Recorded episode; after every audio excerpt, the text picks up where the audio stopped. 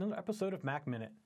Last episode, we talked about doing updates in the App Store. This week, we want to focus a little bit more on doing the actual App Store, finding programs to use, because in the future, we're going to talk about some programs that are free, but you still need to download. So we're going to discuss that a little bit today.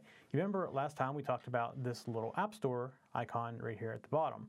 And right now, you see I have nothing to update. So I'm all good as far as updating. But let's say I'm looking for a particular program. This is where you would go and get it. These are the easiest ways to install programs. So click on the App Store, and it comes up, and it's going to take a second to load. And there we go. So, and the first thing you see is the feature. This is what Apple is, I don't want to say promoting, but they basically are promoting these featured applications at the current time. So you see here's Planet, and it's like productivity, and it costs uh, $29. So maybe that's something you're interested in. Here's Element, it's a game, and it's free. So you see all kinds of stuff that's in here.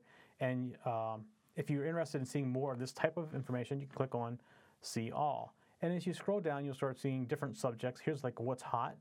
And here's a Happy Street game that is free as well.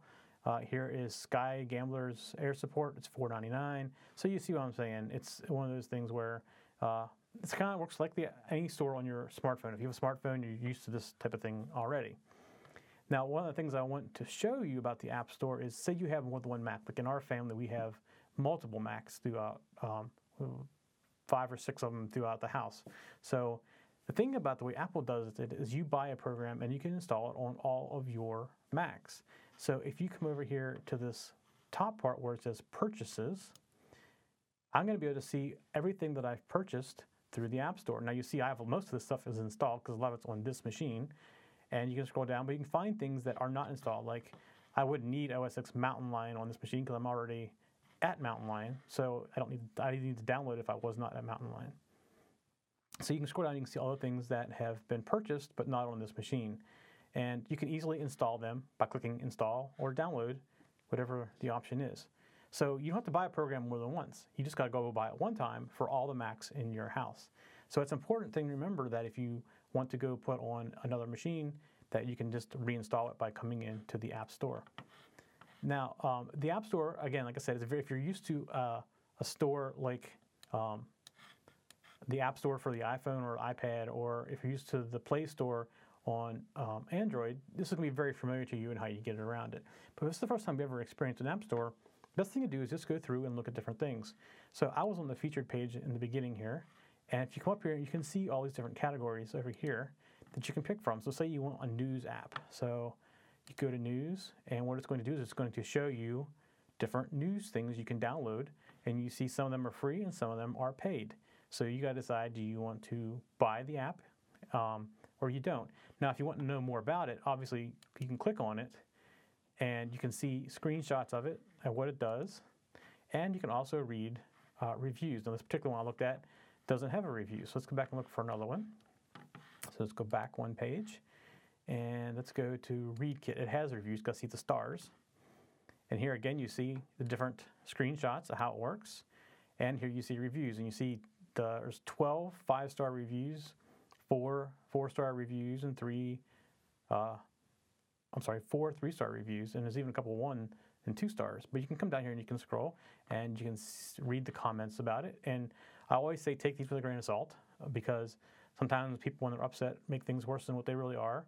And sometimes competitors actually pay to have some comments put in here that are negative. So take it with a grain of salt, but do you know read them so you're somewhat informed. Uh, I will say if you do get an app that you do not like, the App Store is very good about giving you back your money for it. So I've had that happen one time to me for something that I got that didn't do what it said it did, and they gave me my money back. So I know that they're really good about that.